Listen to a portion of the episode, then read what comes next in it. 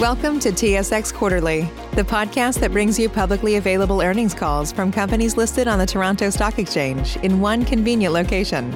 Gone are the days of looking through confusing websites. You'll find the important information right here. Enjoy the call.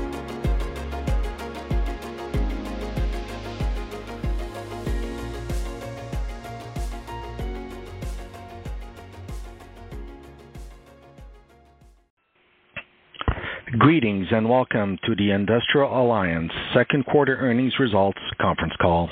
During the presentation, all participants will be in a listen-only mode. Afterwards, we will conduct a question and answer session. At that time, if you have a question, please press the one followed by the four on your telephone. If at any time during the conference you need to reach an operator, please press star zero. As a reminder, this conference is being recorded on Thursday, July 30th, 2020. I would now like to turn the conference over to Marie-Annick Bonneau, Head of Investor Relations. Please go ahead. Good afternoon and welcome to our second quarter conference call. All our Q2 documents, including press release, slides for this conference call, MD&A, and supplementary information package are posted in the investor relations section of our website at ia.ca. This conference call is open to the financial community, the media, and the public. I remind you that the question period is reserved for financial analysts. A recording of this call will be available for one week starting this evening. The archive webcast will be available for 90 days, and a transcript will be available on our website in the next week. I draw your attention to the forward-looking statements at the end of the slide package. A detailed discussion of the company's risk is provided in our 2019 MD&A available on SEDAR and on our website, with an update in our Q1 2020 MD&A. I will now turn the call over to Denis Ricard, President and CEO. Good afternoon, everyone, and uh, thank you for joining us on this call today. I will first introduce everyone attending the call on behalf of iA. First, Jacques Potvin, Chief Actuary and CFO. Mike Stickney, Chief Growth Officer. Alain Bergeron, Chief Investment Officer. Renée Laflamme, in charge of individual insurance and annuities. Sean O'Brien, responsible of our mutual fund business and wealth management distribution affiliates. And we have two new seasoned executives with us, François Blais, in charge of our dealer services, special market solutions, and iA Auto and Home. François has been in the business for over 16 years. And finally, Éric Jobin, responsible for our group businesses, and Éric has been uh, in the business for 29 years. This morning, we released our results for the second quarter of 2020, which was also the first full quarter since the COVID-19 pandemic began. From the very beginning of this pandemic, our priority has been the health and safety of our employees and advisors, as well as continuing to serve our clients well. The deployment of our business continuity plan has enabled our employees and advisors to pursue their activities, supported by safe and secure processes. They are thus able to provide clients with the service level similar to the level prior to the pandemic. In addition, during these difficult times, companies like ours have an important social role to play, and we have continued to provide relief for our customers and to support our communities in various manners. From the first weeks of the pandemic in March, we implemented a variety of relief measures of our, for our clients, including deferral of payment to on premiums, loans, and leases. In addition, during the lockdown, we granted rebates on premiums for an approximate amount of $20 million. Overall, more than 235,000 clients have taken advantage of our relief measures. Now, moving to the results. I'm quite pleased with the results that were reported this morning. Indeed, these results, which would have been good in normal times, are excellent in the current context. They are a clear demonstration of the strength and the resiliency of our business model. As shown on slide three, our reported EPS for the quarter was $1.71, and core EPS was $1.57. Uh, when compared to the second quarter of 2019, a quarter in which we achieved very good results, reported EPS is up 1% over year, year-over-year. In the current context, we have every reason to be satisfied. As for capital, we concluded the quarter with a solvency ratio of 124%, well above our target range, and with a leverage ratio of 25.6%. Factors supporting our strong results include favorable policyholder experience and macroeconomic variations. It is also important to underline the quality of our investment portfolio and strategies. While market volatility continued to be high during the quarter, our hedging program performed well with no major loss. Also, in most lines of business, our sales were quite solid with results superior to Q2 2019. This shows the adaptability of our distribution networks, as well as the high performance of the technological tools that we provide to support our sales force while working at a distance. I sorry, I now want to comment on the acquisition of IAS, which was concluded at the end of May. IAS is a strategic addition to iA Financial Group. For more than 20 years, iA has been active in the Canadian dealer services business, and we are now the leader in this market. In January 2018, with the acquisition of DAC, we decided to enter the American vehicle warranty market. Our solid results with this division over the past two years demonstrate our capacity to grow rapidly in this market. But to achieve our ambition and meet our growth objectives, we needed to be a bigger player to have a more meaningful footprint. With the acquisition of IAS, one of the largest independent solution provider in the U.S. vehicle warranty market, we now have a leading presence which will serve our long-term growth strategy. In the shorter, in the shorter term, in the context of the current pandemic, we had to review our projections and our integration plan. Although they operate in the same market, IAS revenue stream is complementary and not exactly the same as DAC. For example, as IAS is more present in the new car dealerships, its sales were more impacted by the pandemic than DAC. With that in mind, we decided to accelerate the integration. The pandemic also created opportunities in the sense that the widespread telework made us realize that there are more potential efficiency synergies on the corporate side than initially envisioned. So far, the integration is progressing well, and we are still confident that this acquisition will enable us to rapidly create value for our shareholders. In the short term, contribution to earnings will be lower than initially planned. Nevertheless, excluding acquisition and integration costs, IS should be accretive starting in 2020. More importantly, in the longer term, with this acquisition, we are now better positioned to pursue our growth in this fragmented market and to seize opportunities that are likely to occur in the aftermath of the current crisis. I will conclude my remarks by mentioning that although our second quarter results are strong, the pandemic is not over and a lot of uncertainty remains. In the coming months, our priority will continue to be the health and safety of our clients, employees, and distributors, support our, for our communities, and preserving iA Financial strength. We will continue to manage the company in a sound and prudent manner with emphasis on the best interests of our clients and, and shareholders. I will now let Mike comment on business growth. Following Mike's remarks, Jacques will give us an update on the earnings and capital. On that note, I'll pass it over to Mike. Thank you, Denny, and good afternoon, everyone. I will start my remarks with a few comments on the IAS acquisition. As mentioned by Denny, we were happy to conclude this acquisition in May. the integration process started very quickly following the closing of the acquisition, and some synergies are already materializing. For example, the proportion of IAS's business insured by DAC is increasing more quickly than expected. Integration will continue over the next quarters. One of our priorities will be to maximize both revenues and efficiency synergies, mainly with DAC and IS, but also with iA's corporate services. Now, looking at the uh, second quarter sales results, please refer to slide five, which shows solid results for many of our business units. In individual insurance, our distribution networks are fully operational at a distance. From the beginning of the pandemic, we were confident that our technological tools would facilitate our advisors' transition to remote distribution. This is now confirmed by our strong sales results during the second quarter.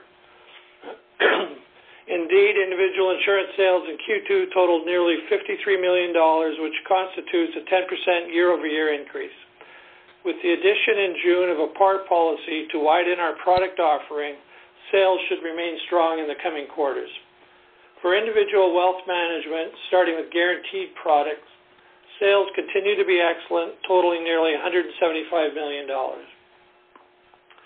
Seg fund sales were also impressive, with gross sales of almost $600 million, up 10% year-over-year. Noteworthy, in May, for the first time ever, the company ranked first in the industry in gross seg fund sales. We also remain number one in the Canadian industry, with net sales totaling $417 million for the quarter. In perspective, for both individual insurance and individual seg funds, we are of the view that our high-performance digital platform has been a key factor in supporting our advisors in selling at a distance. Now, moving to mutual funds, gross sales were up 4% year-over-year at more than $504 million. Net sales recorded inflows of nearly $50 million and were therefore positive for the first time since Q1 of 2018. This performance was supported by strong growth from our affiliate networks. Now, looking at group businesses, in the employee plans division, clients adapted quickly to the new reality, and sales totaled nearly $23 million, significantly up from $4 million in the same quarter last year.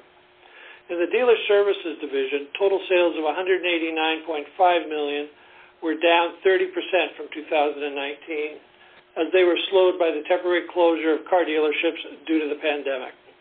As for our sales in the special market solution division, they totaled 44.9 million, down from 61.1 million a year earlier.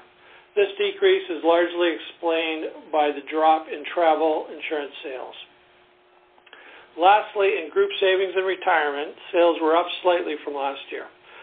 In our U.S. operations, sales momentum remained strong in individual insurance as they increased by 33% year-over-year. In dealer services in the U.S., sales decreased by 7%, which is primarily due to the pandemic. Furthermore, IS sales in the first half of the year have been tracking reasonably close to U.S. retail car sales, which have slowed down because of the pandemic. Finally, in our P&C affiliate, iA Auto and Home, direct written premium continued their steady growth and increased by 11% year-over-year.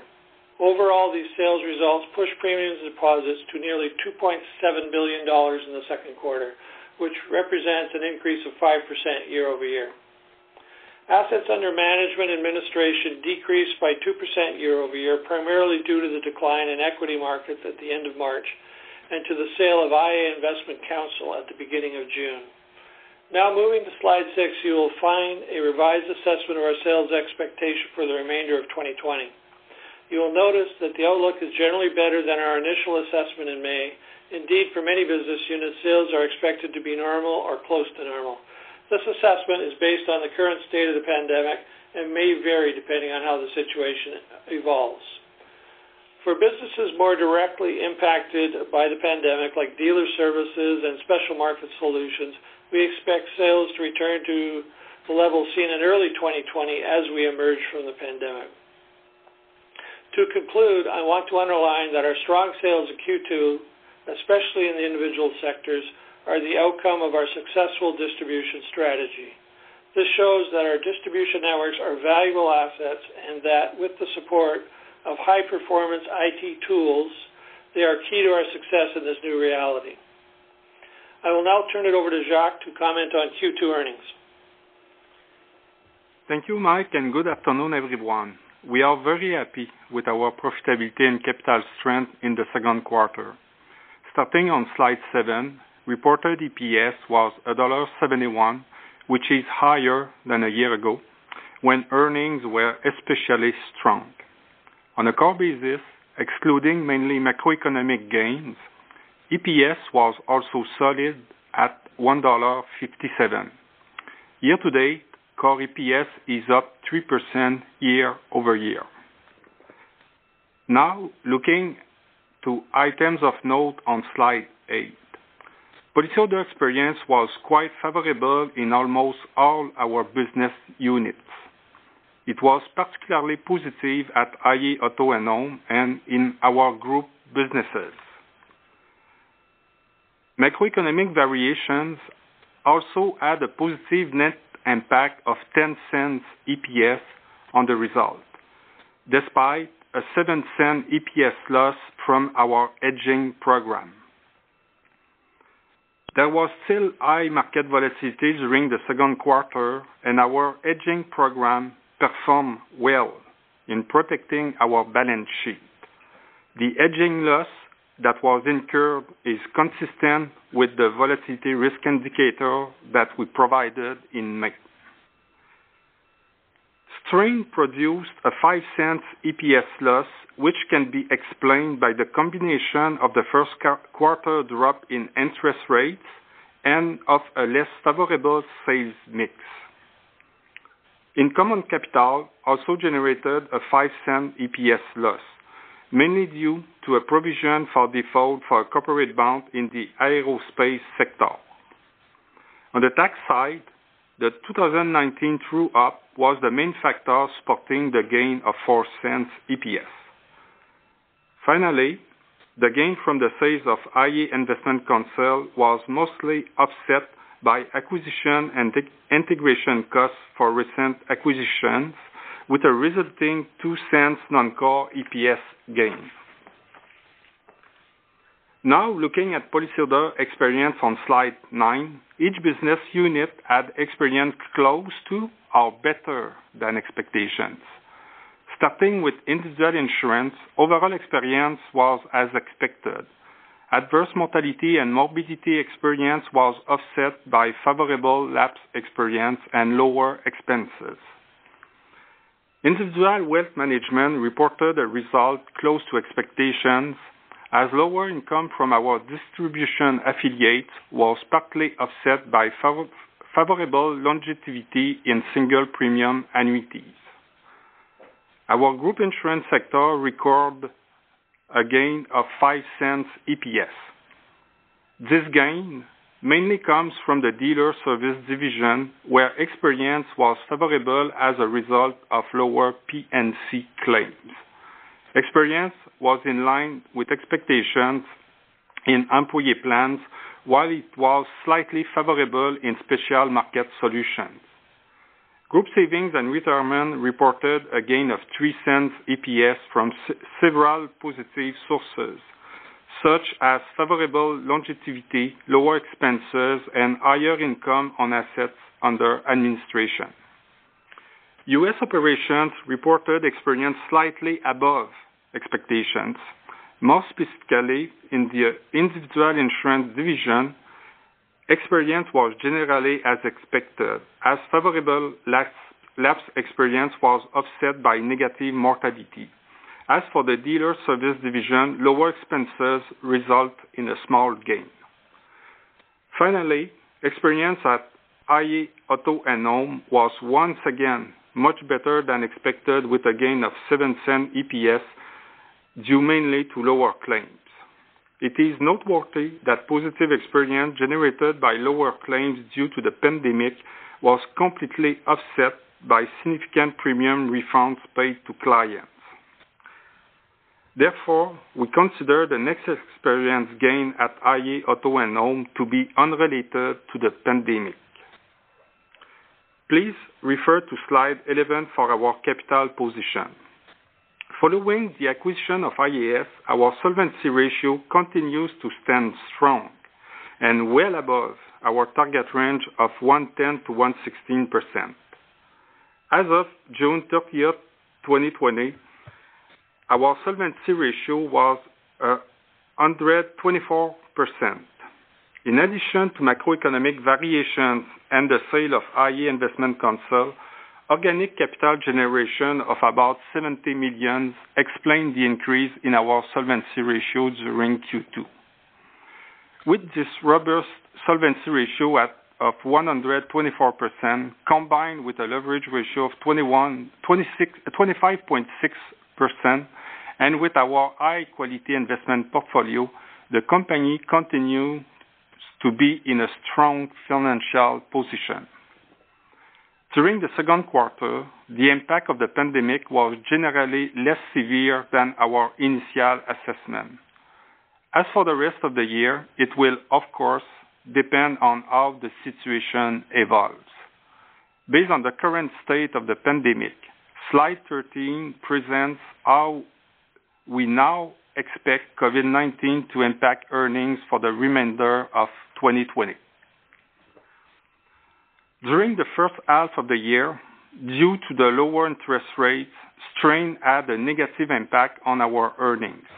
Following management actions, namely repricing of certain products, strain should improve in the coming quarters. As for experience, pandemic impacts are lower than initially anticipated. More importantly, we expect COVID-19 related losses to be non-recurrent once the pandemic is over. Overall, we now believe that our 2020 results could be better than we anticipated when we disclosed our first quarter results. This assessment obviously depends on how things will evolve and on whether or not there will be a second wave.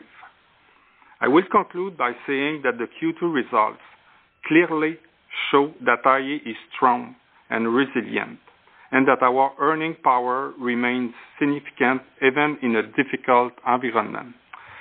Operator, we will now take questions. Thank you. If you are an analyst and would like to register a question, please press the one followed by the four on your telephone. You will hear a three-tone prompt to acknowledge your request. If your question has been answered and you would like to withdraw your registration, please press the one followed by the three. One moment, please, for the first question.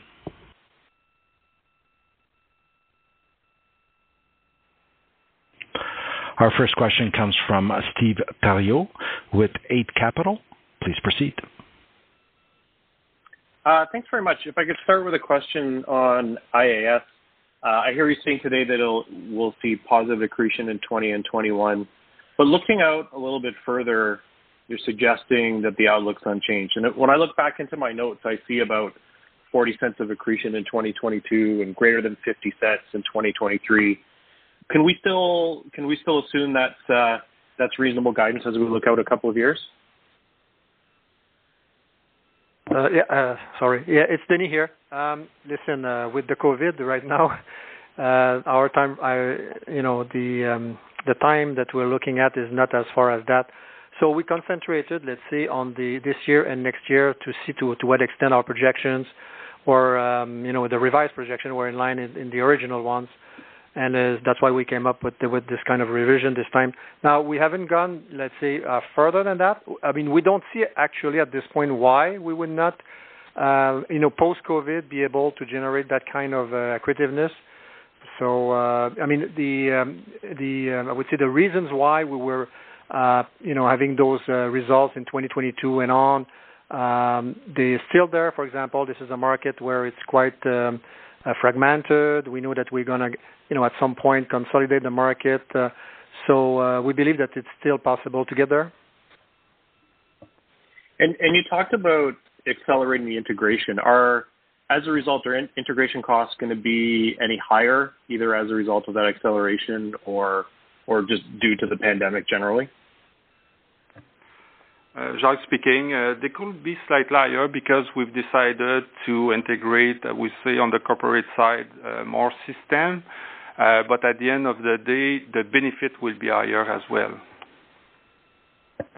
Okay. And then the other thing for me was just on the impaired investments, and probably for you again, Jacques. Um, how much of the rise in the in the gross impaired investments was due to the aerospace bond you made mention of in your release? And I guess broadly, um, can you provide any kind of outlook around uh, around credit impairments looking out over the over the near term? Uh, Yeah, I think I'm going to ask Alain to answer that one. Sure. In terms of the first question, which is the which was about how much was related to the aerospace sector, it's actually uh, it's all related to that.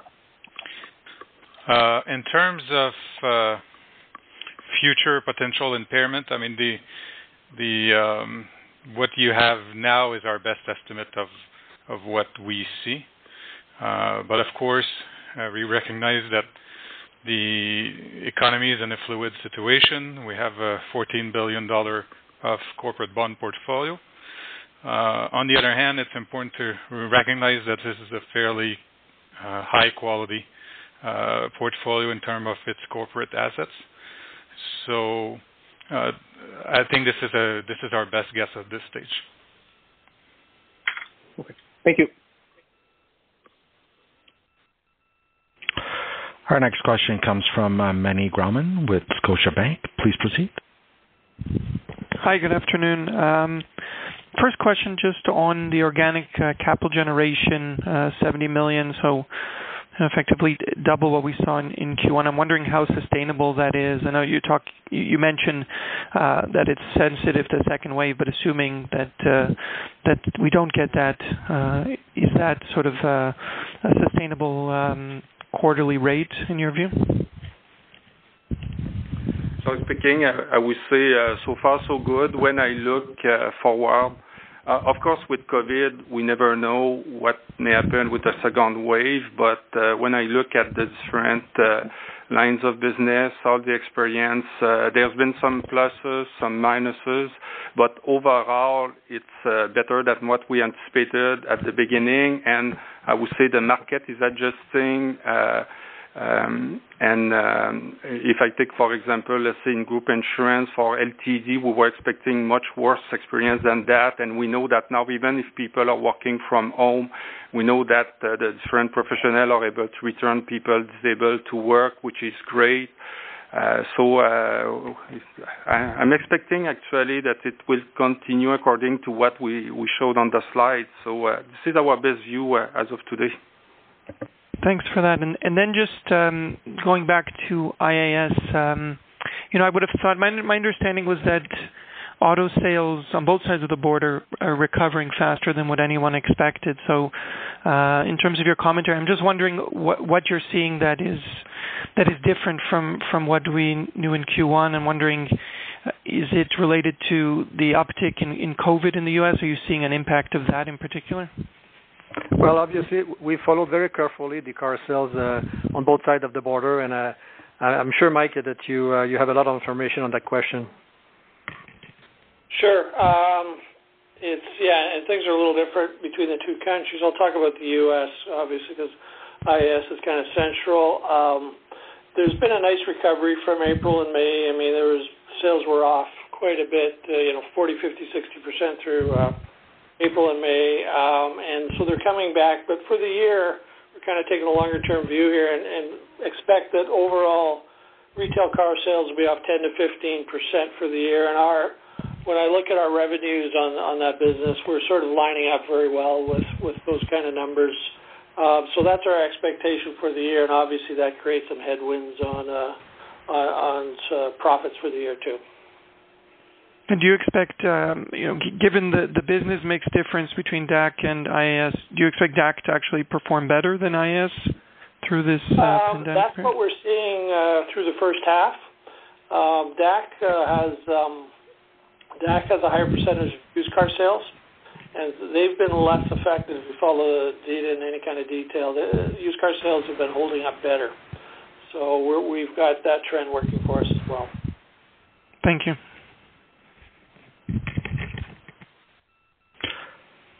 Our next question comes from Gabriel Dechaine with National Bank Financial. Please proceed.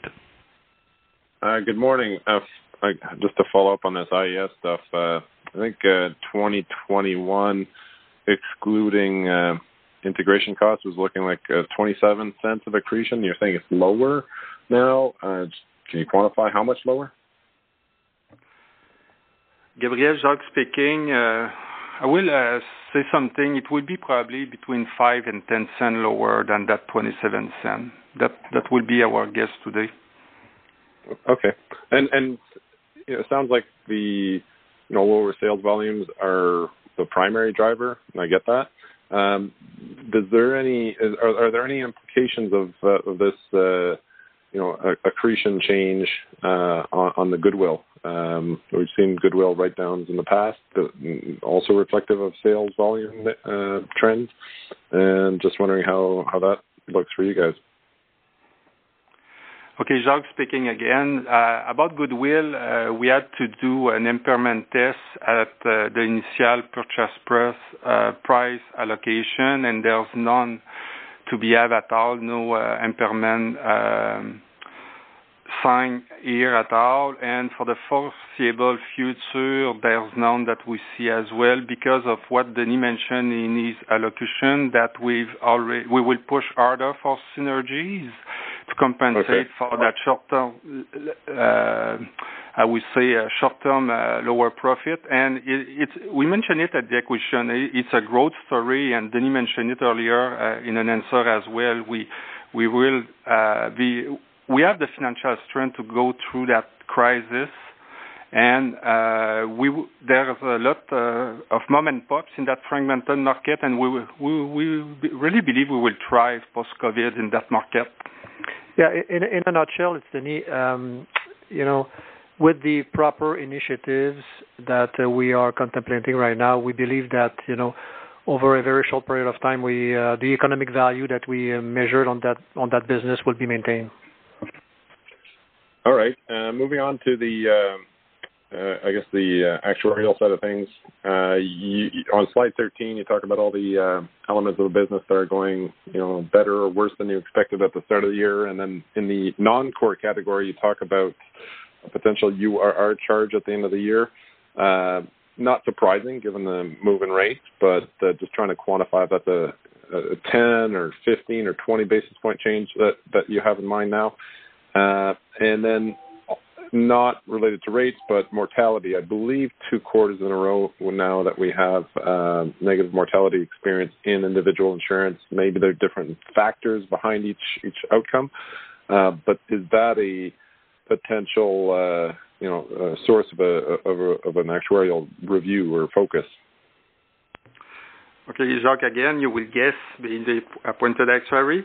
Uh, About URR, about URR, uh, I would say that uh, this quarter, there there- there's continued to be discussion at the Canadian Institute of Actuary, and uh, I will get more information later this year, but it seems that it- it's a higher possibility, probability that there will be something in coming in 2021 and we have the tr- the tradition to do something ahead of time. So I will certainly do something uh, at year end uh, when I will get more uh, comfort that it's coming.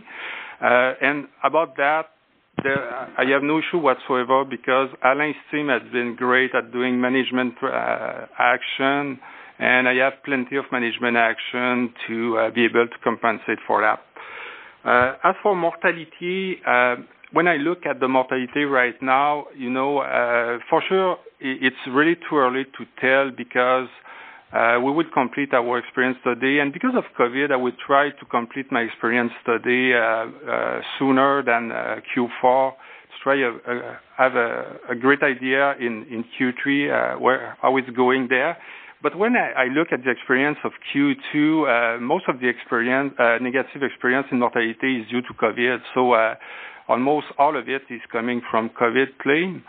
So uh, and in the U.S. we know that it's coming for for COVID as well. So and and uh, it's important to to mention that in the review of assumption, we need to factor that there what's permanent, not what's temporary. So uh, we're working on that. Uh, and I will be able to give you more flavor in Q3.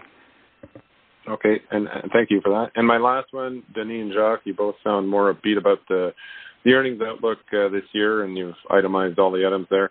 Uh, does that commentary apply to internal capital generation as well? Because uh, Q1 we had 35 million, this quarter 70, which is more on track with what you know you targeted in normal times. So are, are we looking at this quarter as more representative? Uh, for sure. And if you recall well, Q1, the hedging program, we had we suffered a very big loss, and it eat, it ate the profit that we usually get. So yeah, you're totally right, Gabriel. We're in the ballpark right now in Q2. Thank you. I'll leave it there.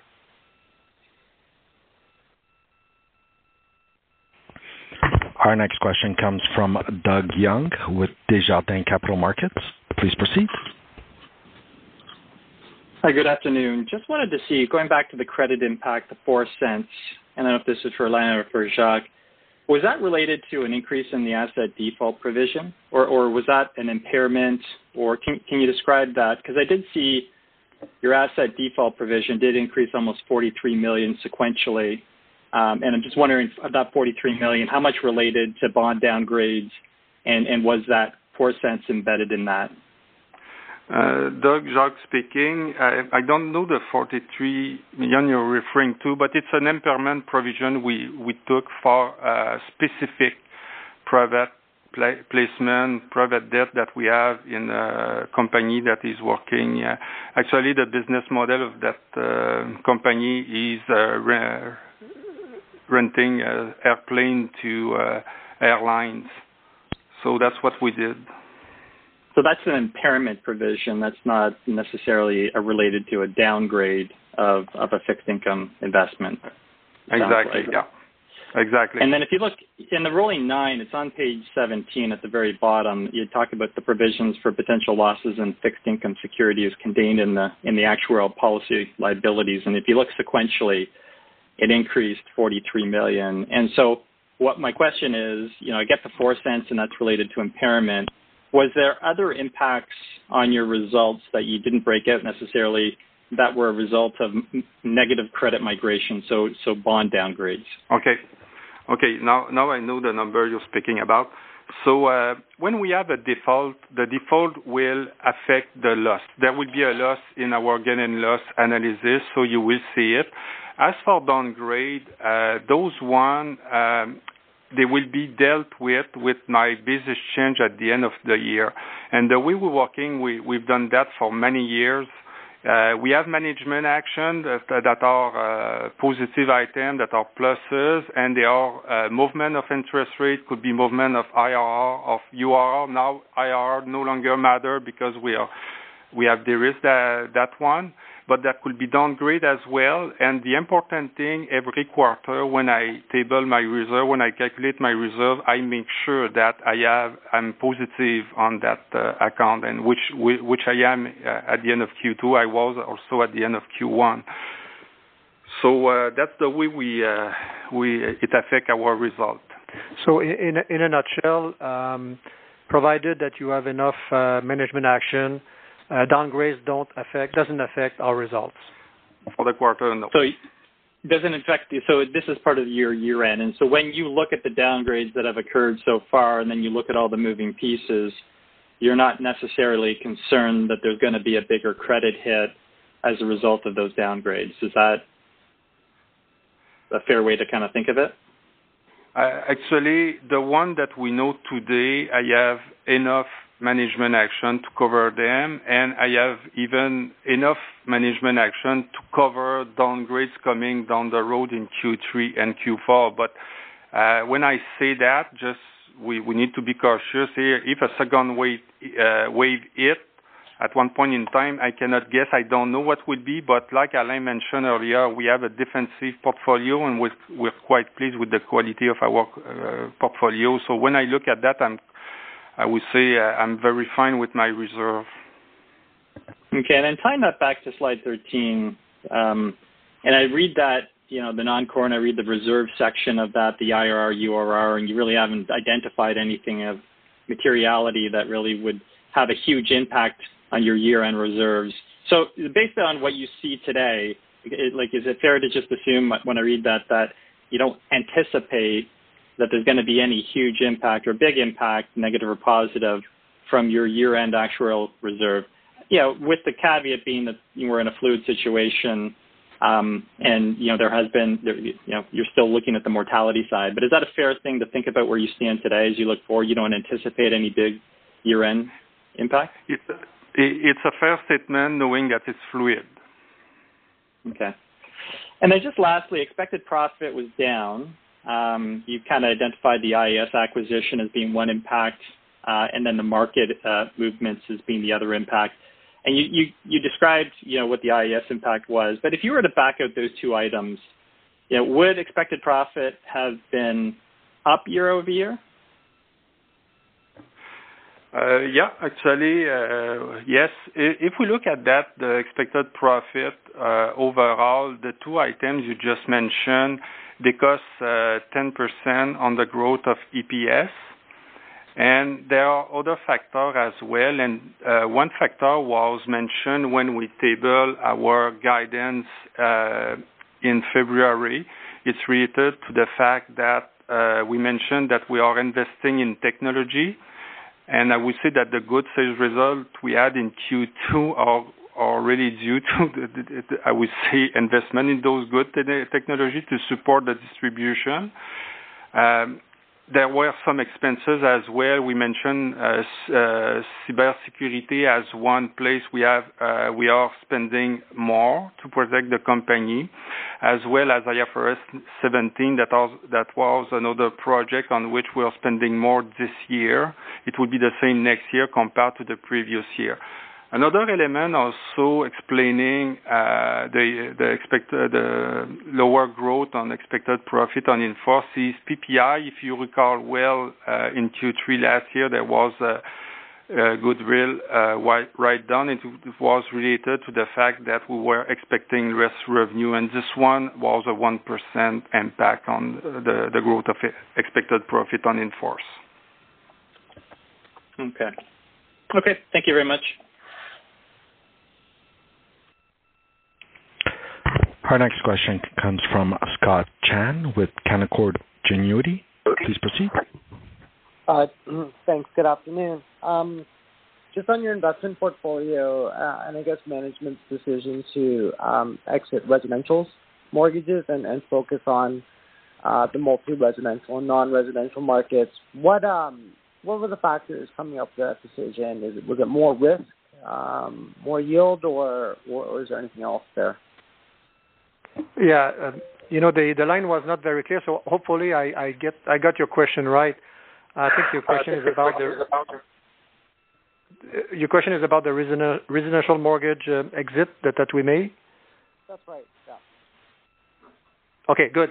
Um, listen, um, this this business, I mean, we've been in the business of residential mortgage for a long long time because at first it's it fit some of the needs we had in our balance sheet to back some of the liabilities that we had. And over the years, basically, um, we came up with the conclusion that there were other assets that would be um, better to match those liabilities. So um, that business in itself was kind of orphaned. There was no strategic um, link to any other businesses in our portfolio. We needed to invest in technology to bring that up to a higher level, and it's a business, as you know, that uh, we're competing uh, we're competing against uh, like the banks and uh, credit unions. So uh, it was you know pretty uh, easy for us to uh, when we looked at our strategic initiative, that it did not fit uh, where we wanted to go. So uh, it it has nothing to do with, let's say, uh, capital or things like that. It's more like it's no strategic fit. And it was not very big, so it doesn't have that much impact uh, overall. Is it is it 7% of your portfolio? Is that is that what I get from last quarter, or am I looking at that wrong? I just don't understand your question. Sorry, I don't hear it. Oh, you you said the um, the exposure is not that big. Is it was it seven percent? Um, is it Was it 7% of your portfolio? Well, in fact, uh, it it, it, was a bit a mix of uh, a lot of the business. Some of the businesses that we had, um, we we were I mean we we we were directly um, getting the profit out of that business. Other businesses were only the administrators. So um from my recollection, it's you know I think it's a bit more than a 1 billion dollar of um, business that was really on our book that we had the profit from, let's say, net interest margin. The rest was just a business that we administered for a third party. So um, nothing really big. Okay, I got it. And um, and just on the mutual fund side, you know, nice nice quarter. And you talked about the affiliates benefiting it. Is there an update on uh, you know, kind of that target to convert AUA to AUM? You know, I'm assuming that was the biggest benefit that helped this quarter, and maybe the industry a little bit as well. Yeah, maybe Sean, you want to comment on the uh, success we have with affiliates? Yeah, it's, yeah, it was just thanks, to Denis. Yeah, so the uh, the affiliate channel has really proven to be kind of a positive buffer, I think, during tough times. Their supports really, uh, I think, came through with the with the positive net sales uh, um, in the past quarter, and and the outlook is, uh, you know, probably continue to be positive uh, going forward. So it's a it's a it's a good trend from the affiliate group. Okay, thank you very much. Our next question comes from Paul Holden with CIBC World Markets. Please proceed.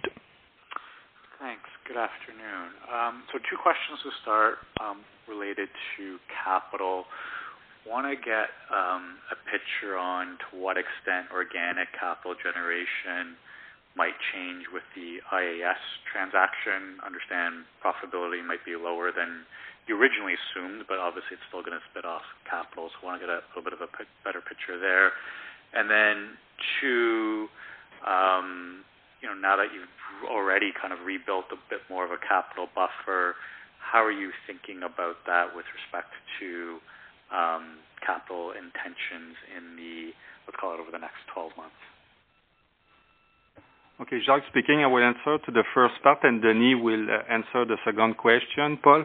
Uh, so uh, you're totally right that with the with IAS, we expect more profit, and that profit will flow directly as organic capital, so will help to build capital even more faster than before. So you're totally right on that. Regarding capital, Paul, um, interesting question. Obviously, with the IAS-DIS acquisition, and you've heard um, a lot about integration, uh, our focus um, right now is really on the integration, not only the business people um, in the U.S., but also the uh, Canadian people here that have support functions and where we see some uh, good synergies in between Canada and the U.S. So Our focus is there right now. Um, you should not expect, let's say, um, significant acquisitions in the short term. Um, It's not. I mean, when I look at the where the capital will go, uh, over the next uh, 12 to 24 months.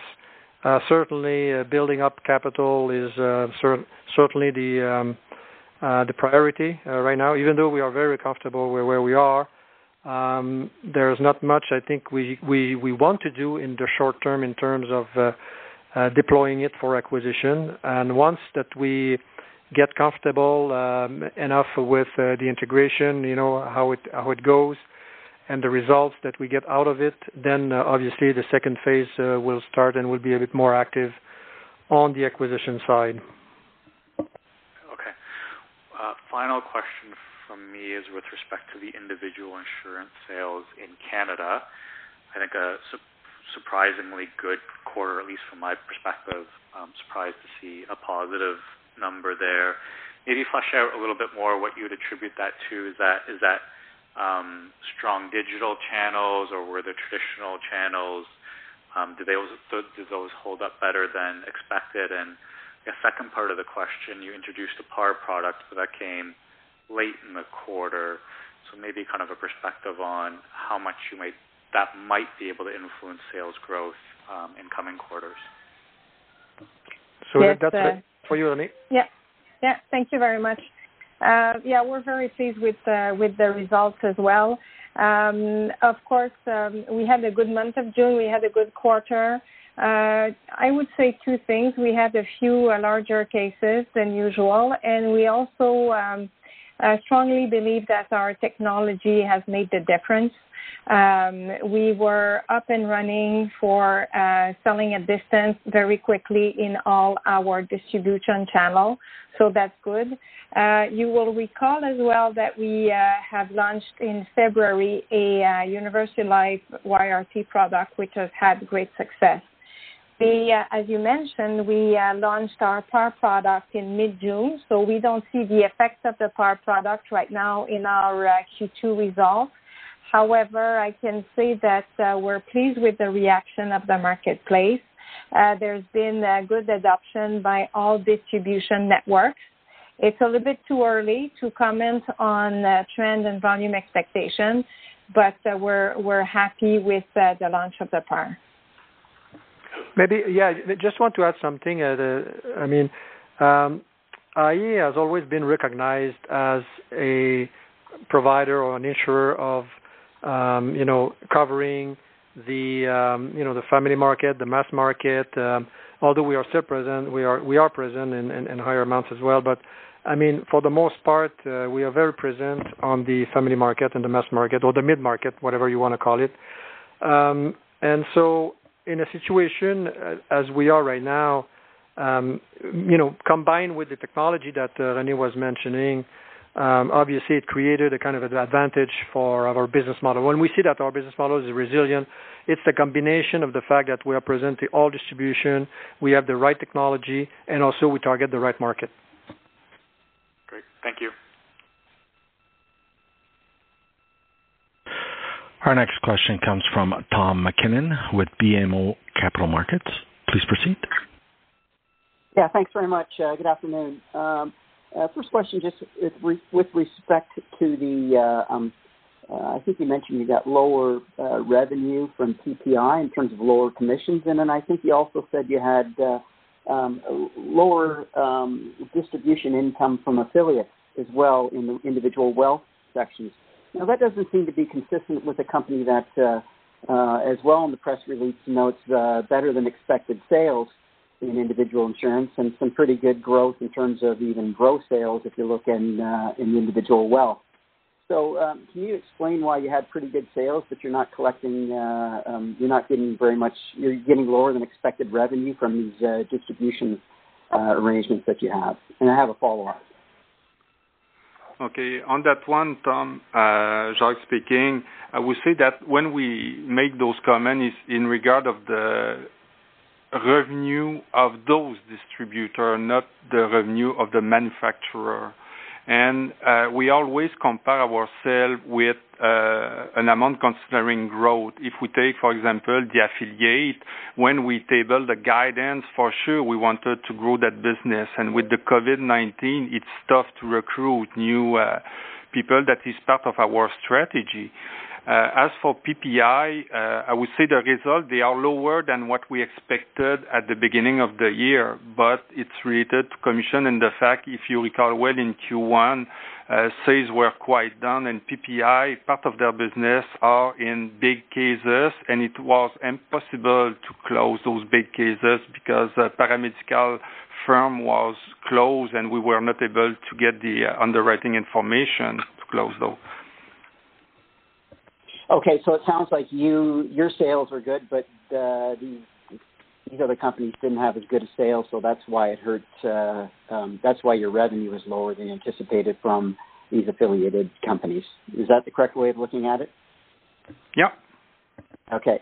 Uh, second is really on IAS, and you, René, you may have mentioned this, but uh, you look at the U.S. dealers, uh, sales are down 7%. Uh, if I look in Canadian, in which you've gotten dealer services, you actually had lower claims associated with uh, the COVID environment. Yet you're saying uh, now that uh, um, uh, you know the second half of 2020 and into 2021, you're going to have uh, uh, lower than expected uh, earnings uh, accretion as a result of IAS.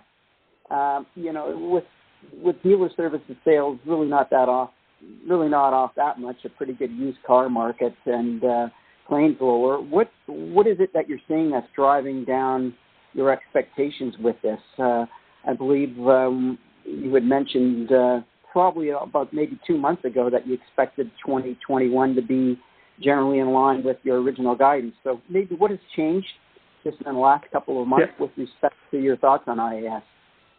Yeah, well, a, a, lot has changed, especially in the U.S., and I, I, think I will let somebody who lives in the U.S. comment on that on that one because there's a lot that has changed uh, since the last time we made some kind of uh, guidance on uh, on that business. Uh, okay, uh, yeah, thanks, Denis. Um, yeah, the uh, you know the benefit of hindsight, we're probably a little too optimistic around the end of May about the auto environment in the U.S the trend in the U.S. on COVID was, you know, fairly positive up to and near the end of May, and obviously things have deteriorated a lot uh, as uh, uh, things opened up, especially in the southern states, which we have a fair amount of business there. Um, and then secondly, going on to your sort of question about comparing, you know, we've gotten uh, pretty good profit with, with weaker sales in Canada. In the U.S., it works differently. A lot of the business is reinsured to the dealers. The dealers have their own reinsurance company. So we, we have a higher percentage of essentially what is fee income, and it's just very dependent on um, on uh, you know car sales and, and the fee fee uh, the fee income. So uh, we don't get the recovery on, the say, lower warranty claims, that sort of thing that we're seeing in Canada. Okay, thanks. And then finally, uh, just with respect to the URR, I think Jacques, you said uh, there's been some sort of discussions with uh, the the Canadian Institute of Actuaries, and that seems like a possibility of maybe something coming down the pipe in 2021. Um, your comments about perhaps moving at the end of 2020 is that just a uh, um, I know you've moved ahead of uh, the industry in the past. Is that just what you're you would do that just because you have the capability and you want to try to stay ahead of the curve with respect to that? But and how much do you think that potential um, URR move could be? Uh, 10, 15 points, or that you're going to be making? Uh, yeah, actually, it's our tradition to uh, have uh, a strong balance sheet and be well positioned uh, with a conservative reserve. So I will, uh, I really uh, continue that tradition. In regard of the metric, it's it's tough today to say, but I will expect something between 10 and 20 bips. And I have, uh, like I said earlier, I have uh, I have the management action to be able to cover it. Okay, so that's the move that you're thinking of that you might make 10 to 20 beats um, in by the end of 2020, but that's without any yeah. direction from CIA, correct? Um, uh, exactly. That's yeah, actually, I will have more information in Q4 than right now. So what what I mentioned earlier is that uh, when I listen to the different discussion about that, I think the probability is higher than when I when we uh, I spoke in uh, at the conference conference call in Q1. So uh, I think the possibility is higher, probability is higher today than it was before, and I think that the the metric are around those numbers and I have the management and action to do, to be able to cover it. So that's really where I'm sitting right now. But uh, I will decide that in Q4. And that's more of your decision uh, as it stands right now. You see the CIA perhaps doing uh, something coming more in 2021. Yeah, actually, Tom, on that one, uh, last time the CIA move, uh, it was supposed to be the last move because of IFRS 17 that was coming down the pipe. Okay, so that was what behind uh, the fact that we thought that we will be done with the change in URR, but the fact that IFRS 17 has been delayed by another year, it just opened a window, and CIA, the CIA is thinking about that today, the fact that we have another year to do with that the current accounting regime. So that's why uh, we're and, and interest rates are low. So that's uh, that's the situation we're in. Yeah, as I understood it, they weren't going to do something. IFRS 17 was 2022, and they weren't going to do anything till then. It's been pushed out to 2023. So as you mentioned, there's perhaps a window to do uh, one intermittent move before moving to IFRS 17. Do you think I have that right? Exactly, yeah. Okay, thanks for your time. Mr. Ricard, there are no further questions at this time. Please continue with your presentation or closing remarks. Thanks a lot. Thanks a lot. I would be brief here. Listen, um, COVID has hit uh, people were scared, and um, you know people were very prudent in terms of business of their business. Um, I think right now we realize that uh, we are very strong. Capital is strong. Generation of capital. That's the first thing. Uh, second is the resilience of our business growth model, uh, driven by technology and distribution. And finally, uh, we're committed to growth uh, long term, and IAS really f- fit that, that that purpose. So we're very, very uh, optimistic that you know um, the IAS will be a platform for us to grow. So with that said, thanks a lot. Have a great day.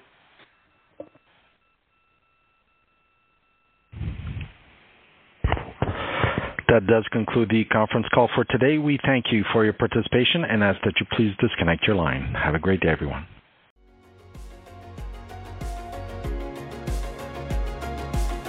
Thank you for listening to TSX Quarterly. If you enjoyed the cast, remember to leave a good rating. And remember, for any additional inquiries, please consult the company's investor relations section on their website. See you next time.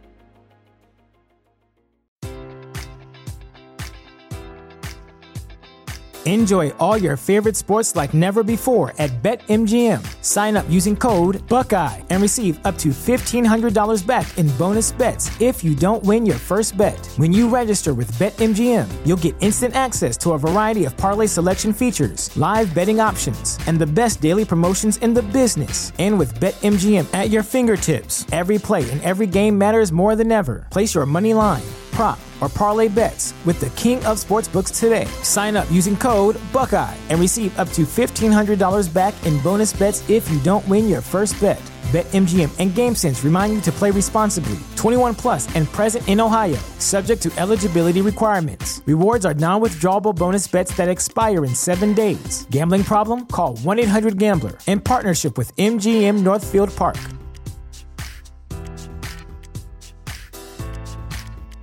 With Chime Secure Credit Card, you can start improving your credit scores with everyday purchases and regular on-time payments. Get started at chime.com slash build. The Chime Credit Builder Visa Credit Card is issued by Bancorp Bank N.A. or Stride Bank N.A. members FDIC. Results may vary. See chime.com for details. Terms and conditions apply. Go to chime.com slash disclosures for details.